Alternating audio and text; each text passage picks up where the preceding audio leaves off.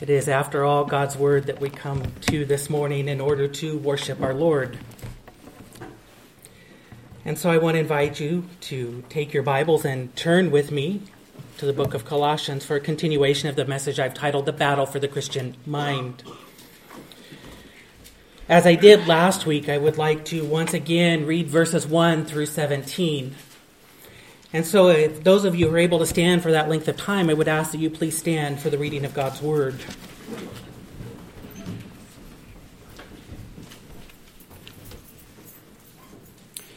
Colossians chapter 3, beginning in verse 1. If then you have been raised with Christ, seek the things that are above, where Christ is seated at the right hand of God. Set your minds on the things that are above, not on the things that are on earth. For you have died, and your life is hidden with Christ in God. When Christ, who is your life, appears, then you also will appear with him in glory. Put to death, therefore, what is earthly in you sexual immorality, impurity, passion, evil desire, and covetousness, which is idolatry. On the account of these, the wrath of God is coming. In these you too once walked when you were living in them. But now you must put them all away anger, wrath, malice, slander, and obscene talk from your mouth.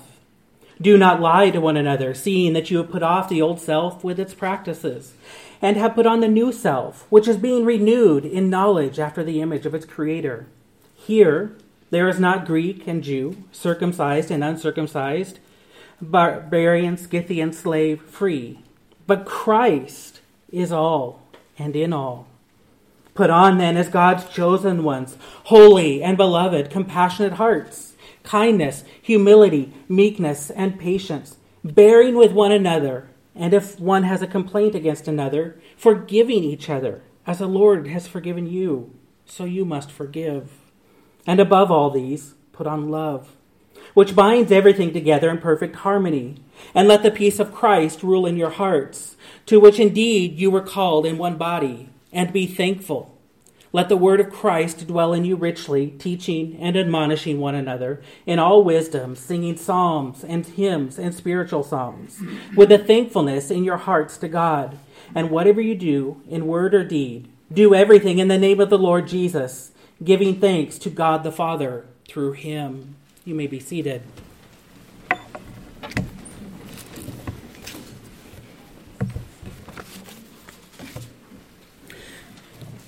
It was John Stott who said that the battle for the Christian life is a battle for the Christian mind. The life is dictated by the mind. Where the mind goes, then the life follows. So it is also with the spiritual life. I would tell you that emotion is controlled by the mind and communication is controlled in the mind. Function and attention and opinion all resonate and begin in the mind. Expression and satisfaction discussion, action, contemplation, disposition all reside in the mind. And even conviction and our inclinations and volition are all controlled by the mind. Every aspect of behavior is controlled by the mind. And therefore, to be renewed in mind is to be renewed in life. To be transformed in mind is to be transformed in life. Ephesians 4:23 gives us this indication that to change from our most innermost being, it must begin with the mind. It is the renewal of the mind then that impacts every part of a person's being. If a person is to be truly transformed, it must begin in the mind. Even the Jewish writers and the Greek philosophers of Paul's day and, and Christ's time all understood and agreed with this premise. They understood that it was a mind that affected a person's attitudes and values, and thus it impacted their lifestyle. To win the spiritual battle, one must win the battle of the mind. Peter writes in 1 Peter 1:13, "Prepare your minds for action." Before we can engage in a battle with a spiritual enemy, we must be prepared in mind. To battle with an unprepared mind is to battle in defeat you are to engage in this spiritual battle, the same battle that all of us have been called to be part of, then we must prepare our minds. It is a mind that controls one's actions. It is a mind that controls one's emotions. It is a mind that controls one's thoughts, and it is a mind that controls one's motives and attitudes. The output of our lives is dependent on the input into our minds. This morning, we once again return to our text of Colossians chapter 3, chapter, verses 1 through 4, and we look upon the Lord's Word, which here calls the reader's attention to a lifestyle that proceeds from the mind. I want you to remember first the Christian's association found in verse 1. Our text begins If then you have been raised with Christ, seek the things that are above, where Christ is seated at the right hand of God. Remember that last week we talked about that people are defined by their associations. The standing of our spouses is often based on our standing, and the standing of us is often based on our spouses. One's role at work determines his value outside of work. And who our friends are often determine how others will evaluate our reputation. For the believer, though, it should be our association with one person, one man that matters. It's not groups of people that define us, it is rather our association with Christ. The call of the first verse is a call for believers to associate themselves with Christ by seeking the things above. Literally, the phrase means to set our hearts upon, or set your heart on. That is, that we should be so consumed by our desire for the things above, and more specifically, we should be consumed by our desire for Christ, that it comes out in our lives. As Paul calls the Colossians to this lifestyle, it is a call for all believers.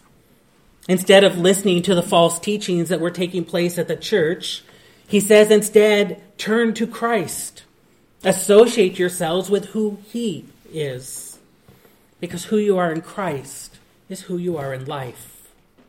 I want you to note, second, the Christian's ambition.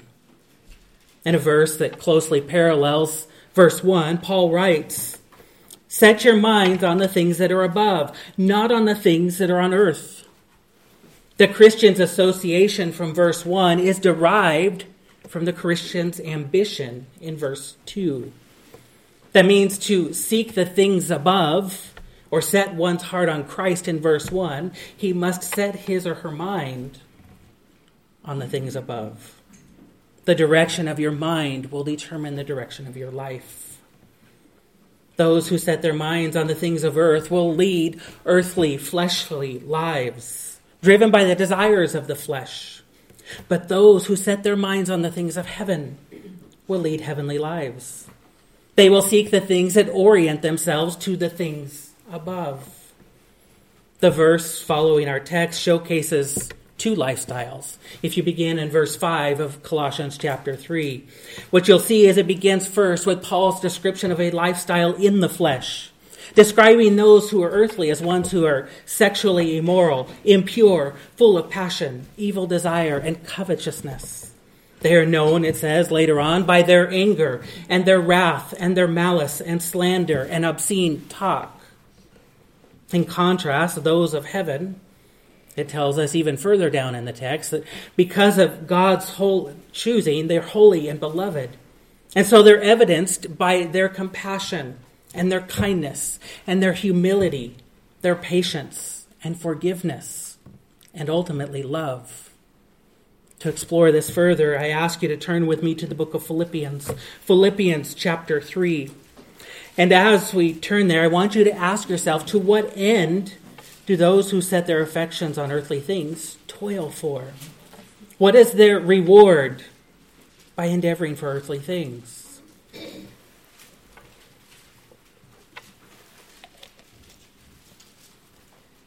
To answer those questions, Paul writes in Philippians chapter 3, in verse 19, Their end is destruction their God is their belly, and they glory in their shame, with minds set on earthly things.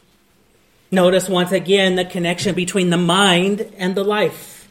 That what goes into the mind comes out in life. Notice something more in this particular text. What causes their destruction? It's not merely all their evil ways. It's not only that they've trespassed God's law. Instead, it's actually something far more severe. Look at verse 18 and look how they are described. It reads, For many of whom I have often told you, and now tell you even with tears, walk as enemies of the cross of Christ. They have shown themselves to be enemies of Christ and Christ's work. In fact, the language here suggests something even more dramatic. Paul's words suggest that not that these individuals have openly declared themselves hostile to the gospel. They have not stood somewhere and said, We do not stand for these things. No, actually, quite in the contrary. It seems that it's quite the opposite. That they're actually going and trying to teach in the name of Christ. One commentator sums up the verse with these words Implied in Paul's language is that these men did not claim to oppose Christ, but they did not pursue Christ likeness and manifest godliness. Apparently, they were posing as friends of Christ. And so, with their mouths, they profess Christ, but with their minds, they possess the world. A mind set on the things above has no room to also set itself on the things of earth. One either thinks of the spiritual or they think of the physical. One either thinks of the sufficiency of Christ or dwells on the insufficiency of the culture. One either thinks of sin or the one who conquered sin. Pay attention then to how Paul continues his writing in, in, Philippians 3, saying that their minds are set on earthly things in verse 19, and then he goes on in verse 20. But our citizenship is in heaven, and from it we await a Savior, the Lord Jesus Christ who will transform our lowly body to be like his glorious body, by the power that enables him even to subject all things to himself. In contrast to those who set their minds on earthly things, those who have a citizenship in heaven here set their minds on the things of heaven. The anguish, excuse me, let me begin by saying first, placing our minds on heaven transforms our view of cultural disorder. It transforms our view of cultural disorder. Those who have believed upon the cross hold citizenship in heaven. And so our concern is not on the disorder of here, it's on the order of heaven. Any emotion that we may feel, anger or angst or whatever it may be because of the things that are going on in the world, those should melt away. Because our minds shouldn't be immersed in those things. It does not matter what the world and what the culture is doing. What matters is what Christ is doing. And so our minds should be immersed in the ways of God. The mind of the earthly dwell on the calamity here, but the mind of the heavenly dwell on the serenity there. Placing our minds also transforms our view of physical disease. The text here goes further to signify that the Lord Jesus Christ will transform our lowly body to be like his glorious body.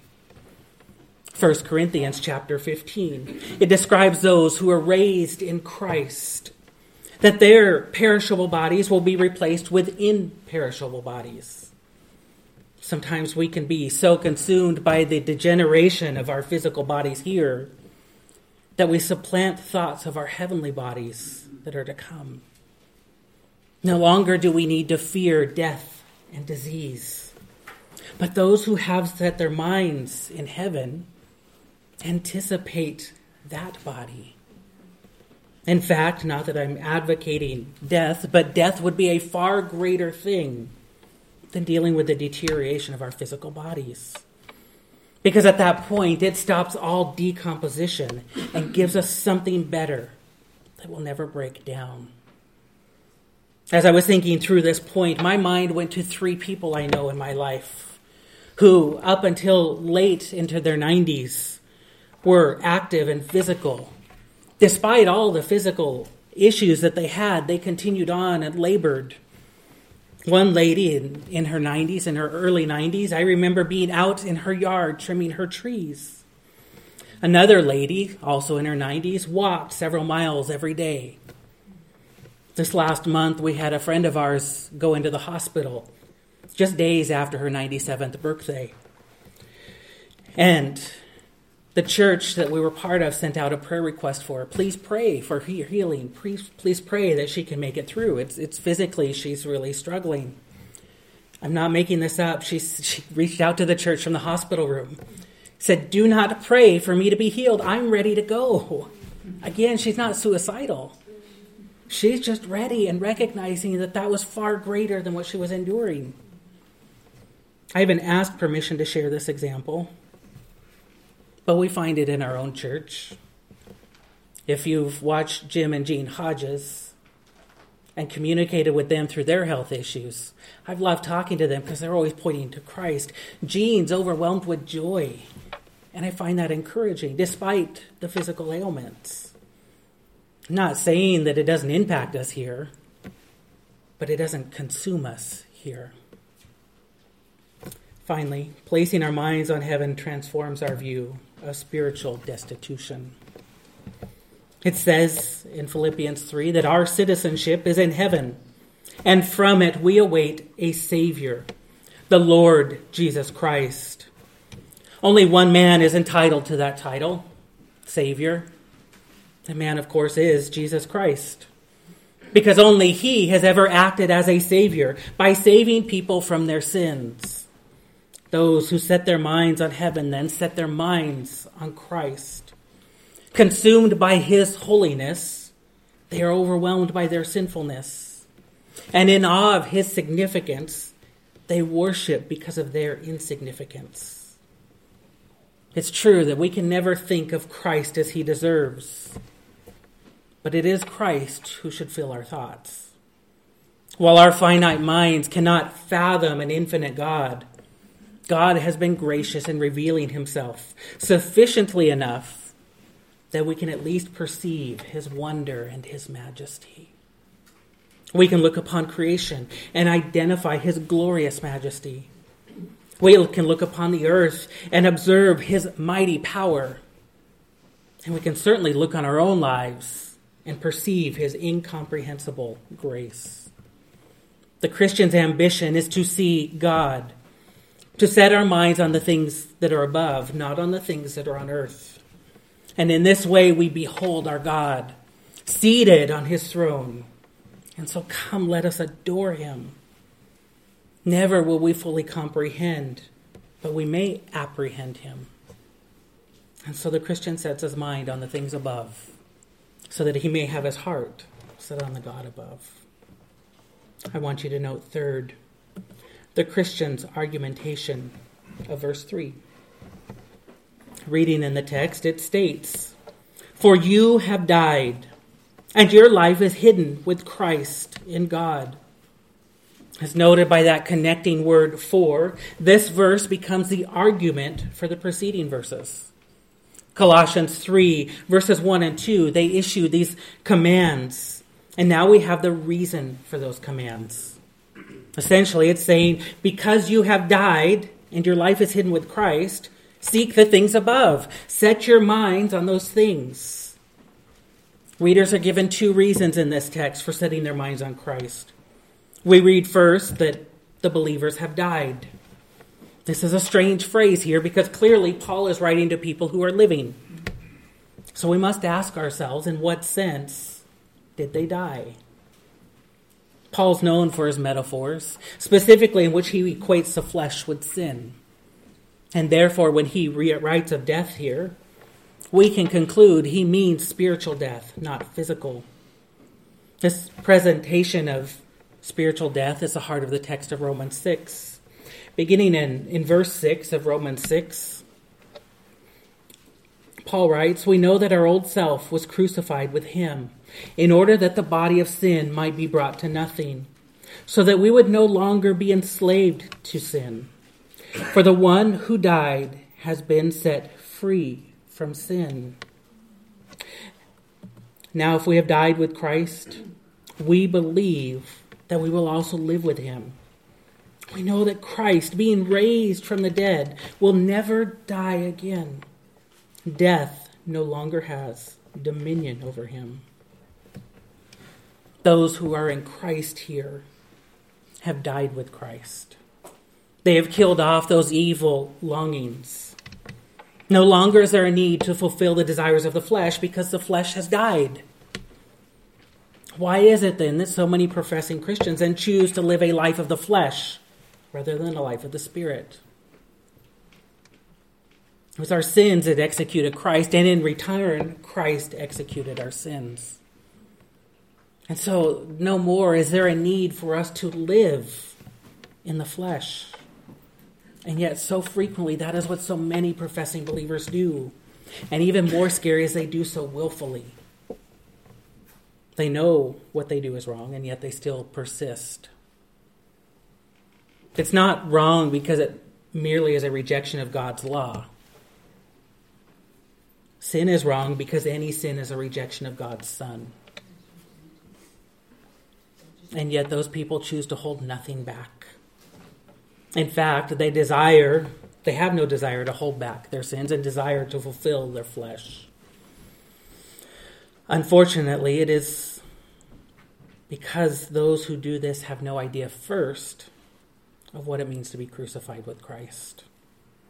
And second, they have no desire, no longing, and no clue how to stifle that sin. And instead, what they've done is stifled their life in Christ. To live with Christ, one must die with Christ. Paul's argument goes further in this text, though, saying not only have they died, but then in Colossians 3 3, it says that they have their lives hidden with Christ in God. Up until this point, perhaps you've noted that Colossians reads very much like a treasure map, one that's guiding its readers towards the God's hidden riches. In chapter 1, we saw Paul write of God's mystery that was hidden for the generations. But through his word, that mystery has been revealed through the gospel. In chapter 2, he writes of Christ, noting that in Christ is hidden all the treasures of wisdom and knowledge. And now in chapter 3, we have the life of a believer hidden in Christ. And so once again, we find ourselves asking, what does it mean to be hidden? Throughout Scripture, this term is often meant to denote safety or security. We see this in Psalm 27 5, when the author writes, For he will hide me in his shelter in the day of trouble. He will conceal me under the cover of his tent. Peter uses this term in that same way in, in 1 Peter 1 4 to convey God's protection and the security of the believer. And certainly, we could read that into our text here and, and expect that our lives hidden in Christ are indeed secure. We know that just because of the loving character of who Christ is, and Christ himself declared that. But Paul uses this word differently in Colossians he uses it in another sense. And what he does is he indicates that when something is hidden, it is obscured. Nobody can see it. Why, though, would the Colossian believers need to be hidden? The answer is found in 1 Corinthians 2:14, where it's written, "The natural person does not accept the things of the Spirit of God, for they are folly to him, and he is not able to understand them because they are spiritually discerned." The life of the Colossian believers are hidden in the sense that those who are not believers do not understand a believer's lifestyle. They have no understanding of what or, what or why a person would even commit themselves to someone who died on the cross. They have no understanding of why a person will abandon his whole life for the sake of the one, one life in Christ. And they have no understanding of why somebody will abandon living in the world for the sake of living in heaven. To the natural man, this is folly, it's foolishness. And the result is the world may mock and jeer and laugh and question, asking who we are and what we do. But that's simply because they've been blinded to the ways of God and the ways of God, man in God in this case. They don't understand what a believer does. And in one sense, it's not important for the world to understand because they're not going to until they first understand the gospel. And so only when they see the gospel will this be revealed. Until they understand the gospel, they will not understand anything spiritual. For that reason, God has made the gospel clear and obscured other spiritual truths. Because the first thing that people need to know is that. Believers have died with Christ then.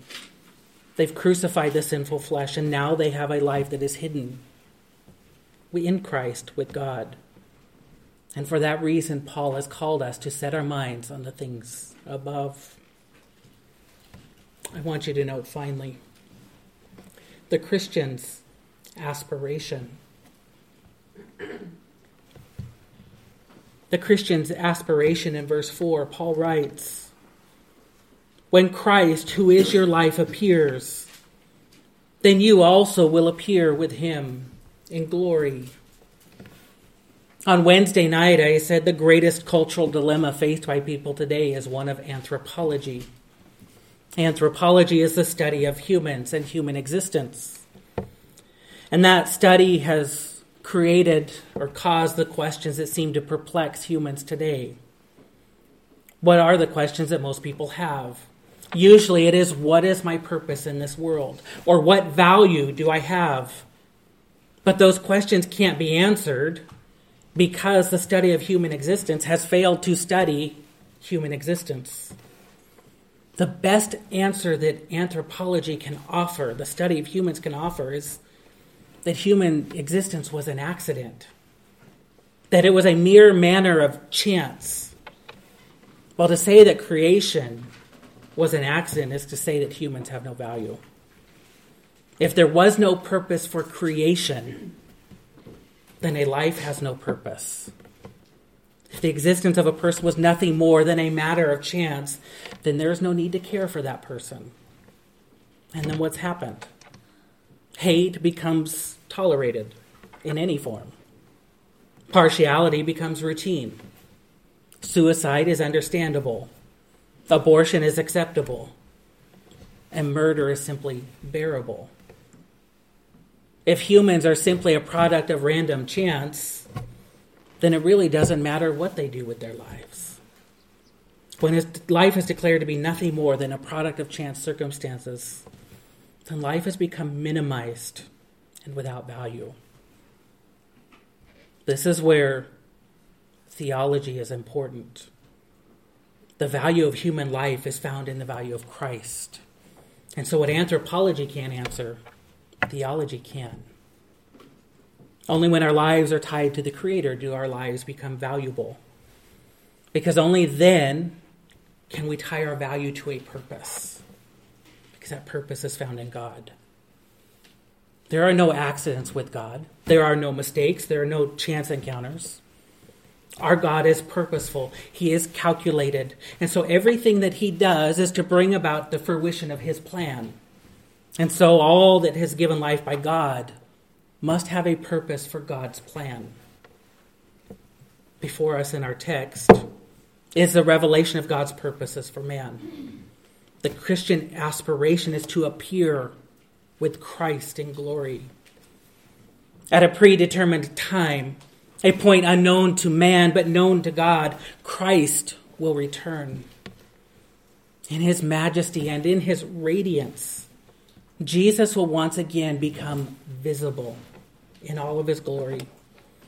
The Apostle John describes this in Revelation 19, beginning in verse 11, which was part of our text this morning. We read this Revelation 19, verse 11. Then I saw heaven opened, and behold, a white horse. The one sitting on it is called Faithful and True and in righteousness he judges and makes war. His eyes are like a flame of fire, and on his head are many diadems, and he has a name written that no one knows but himself. He is clothed in a robe dipped in blood, and the name by which he is called is the Word of God. And the armies of heaven, arrayed in fine linen, white and pure, were following him on white horses From his mouth comes a sharp sword with which to strike down the nations, and he will rule them with a rod of iron. He will tread the winepress of the fury of the wrath of God the Almighty. On his robe and on his thigh, he has a name written King of Kings and Lord of Lords. Upon his return, Christ will be revealed by his substance, by who he is in character. He is called here faithful and true. His attributes, his character, who he is, literally become his name. And then it says his righteousness will be on display.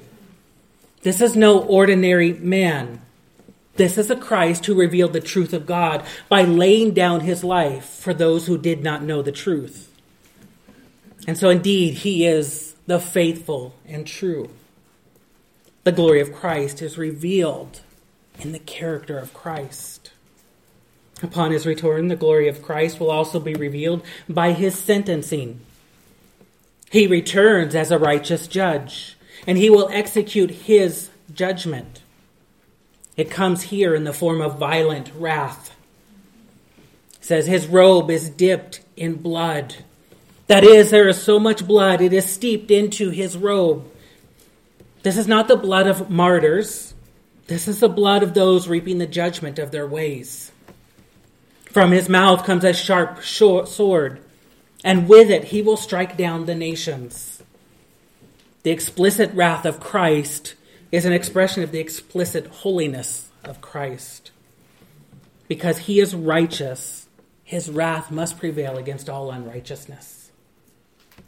And so, in pronouncing judgment, Christ is announcing that he alone is sovereign, he alone is Lord, and he alone is glorious. The anger of Christ reveals the glory of Christ. Notice also that upon his return, the glory of Christ will be revealed by his status. By his status. Again, he is no ordinary man. He's not even an ordinary ruler. The text says in Revelation 19 that his name is the Word of God. And on his robe and on his thigh are written the names King of Kings and Lord of Lords. He's not merely a king or a lord. But he is the highest of all kings. He is the greatest of all lords.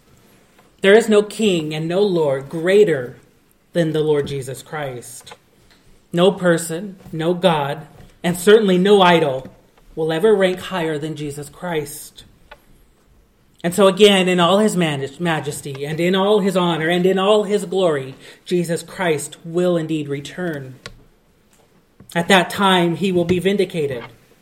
He will be proven to be everything he ever claimed to be. To all of those who ever doubted, he will be lifted up as their deity. To those who crucified him, his claims as Messiah will be verified. And to all those who ever suffered for him, he will be their Savior. In fact, notice the text in Colossians 3. And even here in Revelation, Christ does not appear alone. In our text in Colossians, Paul tells the Colossians, when Christ appears, then you also will appear with him in glory. To the Corinthians, Paul writes regarding disagreement between believers. And despite both parties supposedly being Christians, being committed to Christ, it says in, in 1 Corinthians that they actually seek their judgment from a secular world. So you have believers, professing Christians, going into the world for judgment. And so Paul admonishes them. And he does so by appealing to end times. And he says in 1 Corinthians 6 1 through 3 When one of you has a grievance against another, does he dare go to law before the unrighteous instead of the saints? Or do you not know that the saints will judge the world? And if the world is to be judged by you, are you incompetent to try trivial cases? Do you not know that we are to judge angels? How much more then matters pertaining to this life? The day will come indeed when the saints will appear with Christ in glory and reign with him in heaven.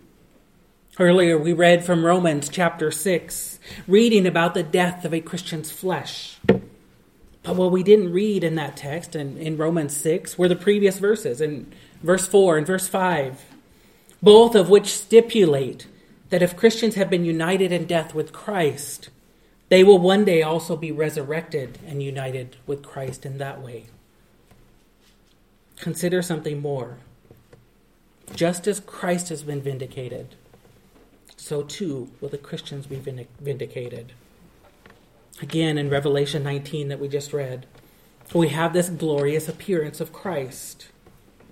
But if you turn the page to Revelation 20, you have the appearing of the saints with Christ. And so we read in verse 4 of Revelation 20 Then I saw thrones, and seated on them were those to whom the authority to judge was committed. Also, I saw the souls of those who had been beheaded for the testimony of Jesus and for the word of God, and those who had not worshipped the beast or its image, and had not received the mark on their foreheads or their hands. They came to life and reigned with Christ for a thousand years. It's important to note that that verse follows the tribulation. So the people on earth at that time had endured seven years of the most intense anguish and affliction and oppression and persecution that anybody has ever seen. And at one point, the beast will call upon them to worship him and not God. But some of them will not. They have turned their lives over to Christ. Having seen the truth for themselves, they will no longer seek the world's ways which lead to death. And so, because they will not worship the beast, nor get the mark of the beast, they are cut off from society. No doubt some of them are found out and they will be martyred. We're told that. But when Christ returns and restores order, he announces judgment against those who stood up against him. Alongside him are those who died a martyr's death in that time. And they're seated on thrones. Remember our verse in Colossians 3. The text says to set your hearts on the things above, where Christ is seated at the right hand of God. Do you remember last week what the significance of seated was? Last week I brought that up that, that seated implies that it is participation with the glory and the rule of God. So Christ, seated at the right hand of God, means that he is seated there to rule and reign with God. And now we have the martyrs who are seated, again, also participating in the glory and the reign and judgment of Christ. The ones who were judged by the rulers of earth now act as rulers of heaven to judge those on earth. They have been vindicated. And while the world did not see them as saints, they will appear with Christ as saints. Remember the previous verse. The Colossians had died with Christ, and when they died, their life was hidden. But now, their life appears. It appears with Christ, and they will be raised with Christ. And all those who did not understand how a Christian could deny all those earthly pleasures, or even deny himself or herself to those people, suddenly they're going to understand. It will be revealed. All the times that people thought Christians were foolish for following nothing but an ancient text and an ancient mind, suddenly, ancient mind, man, and suddenly it's revealed that Christians were the wisest of all.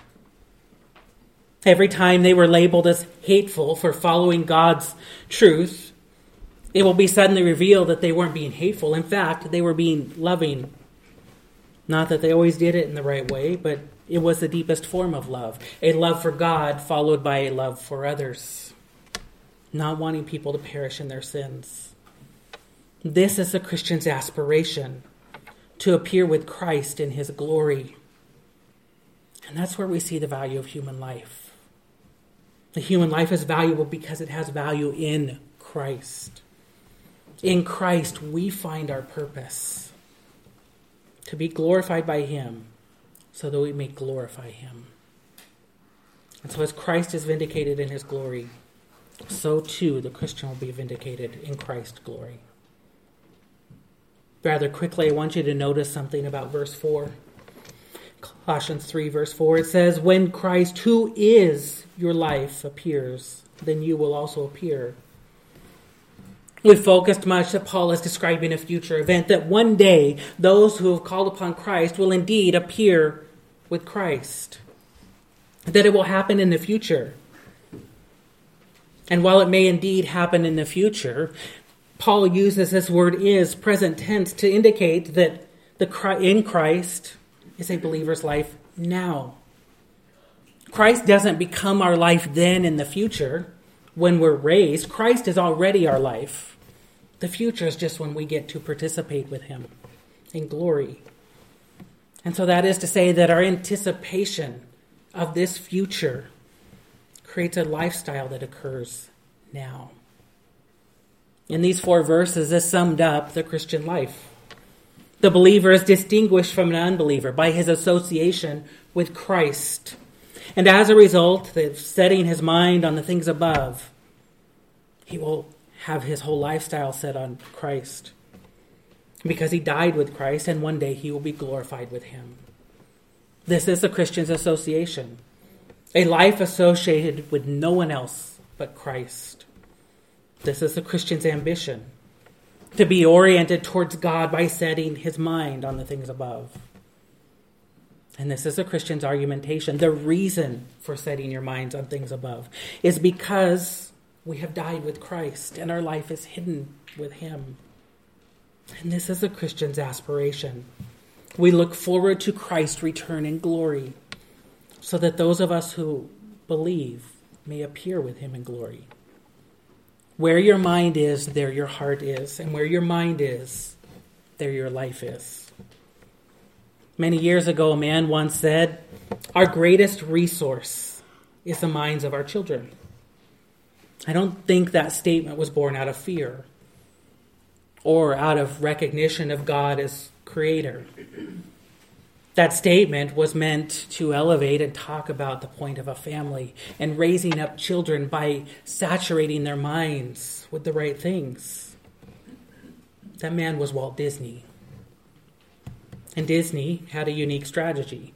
His goal was to build an entertainment empire for kids. That model worked for some time because indeed Disney was a trusted, reliable source for family entertainment for a while. But that model also depended upon a healthy family. And so as society got further away from a healthy family, Disney could no longer thrive in the same way. It's, so as a family started to break down, the Disney Corporation had to adjust. What does Walt Disney's business model have to do with our text this morning? Because even a secular world recognizes that what goes into the mind comes out in life. Certainly, in many ways, we could argue that Disney today has gotten away from this vision of Walt Disney in the past. But the premise still holds true. Initially, we all know that Disney resisted pressure to stand up against the bill in Florida about curriculum in the schools. And I'm not here to debate or discuss or talk about that. But when he was pressed about why Disney would not actively involve itself the CEO said something important. He basically said the reason we don't need to stand up in legislation is because we have more power in the media. We have more power in the creation of content of our movies and our shows than we would ever have in legislation. He just said media is more powerful than law. It's more powerful than legislation. And so, once again, it affirms something. If you want to influence people in society, you do it by directing their mind towards those things. These are not new trends of psychology. This is not something research brought about. Paul's already written about this almost 2,000 years ago. We already know that the direction of your mind determines the direction of your life. And so it underscores a heavy emphasis that we must guard what goes into our minds, and that we must set our minds and set our purposes and all our objectives on the things above. Guard your mind and guard your life. Elevate your mind, you would elevate your life. Purify your mind, purify your life. Remembering that you, who you are in Christ, life is who you are in Christ. Who you are in life should be who you are in Christ. Let's pray.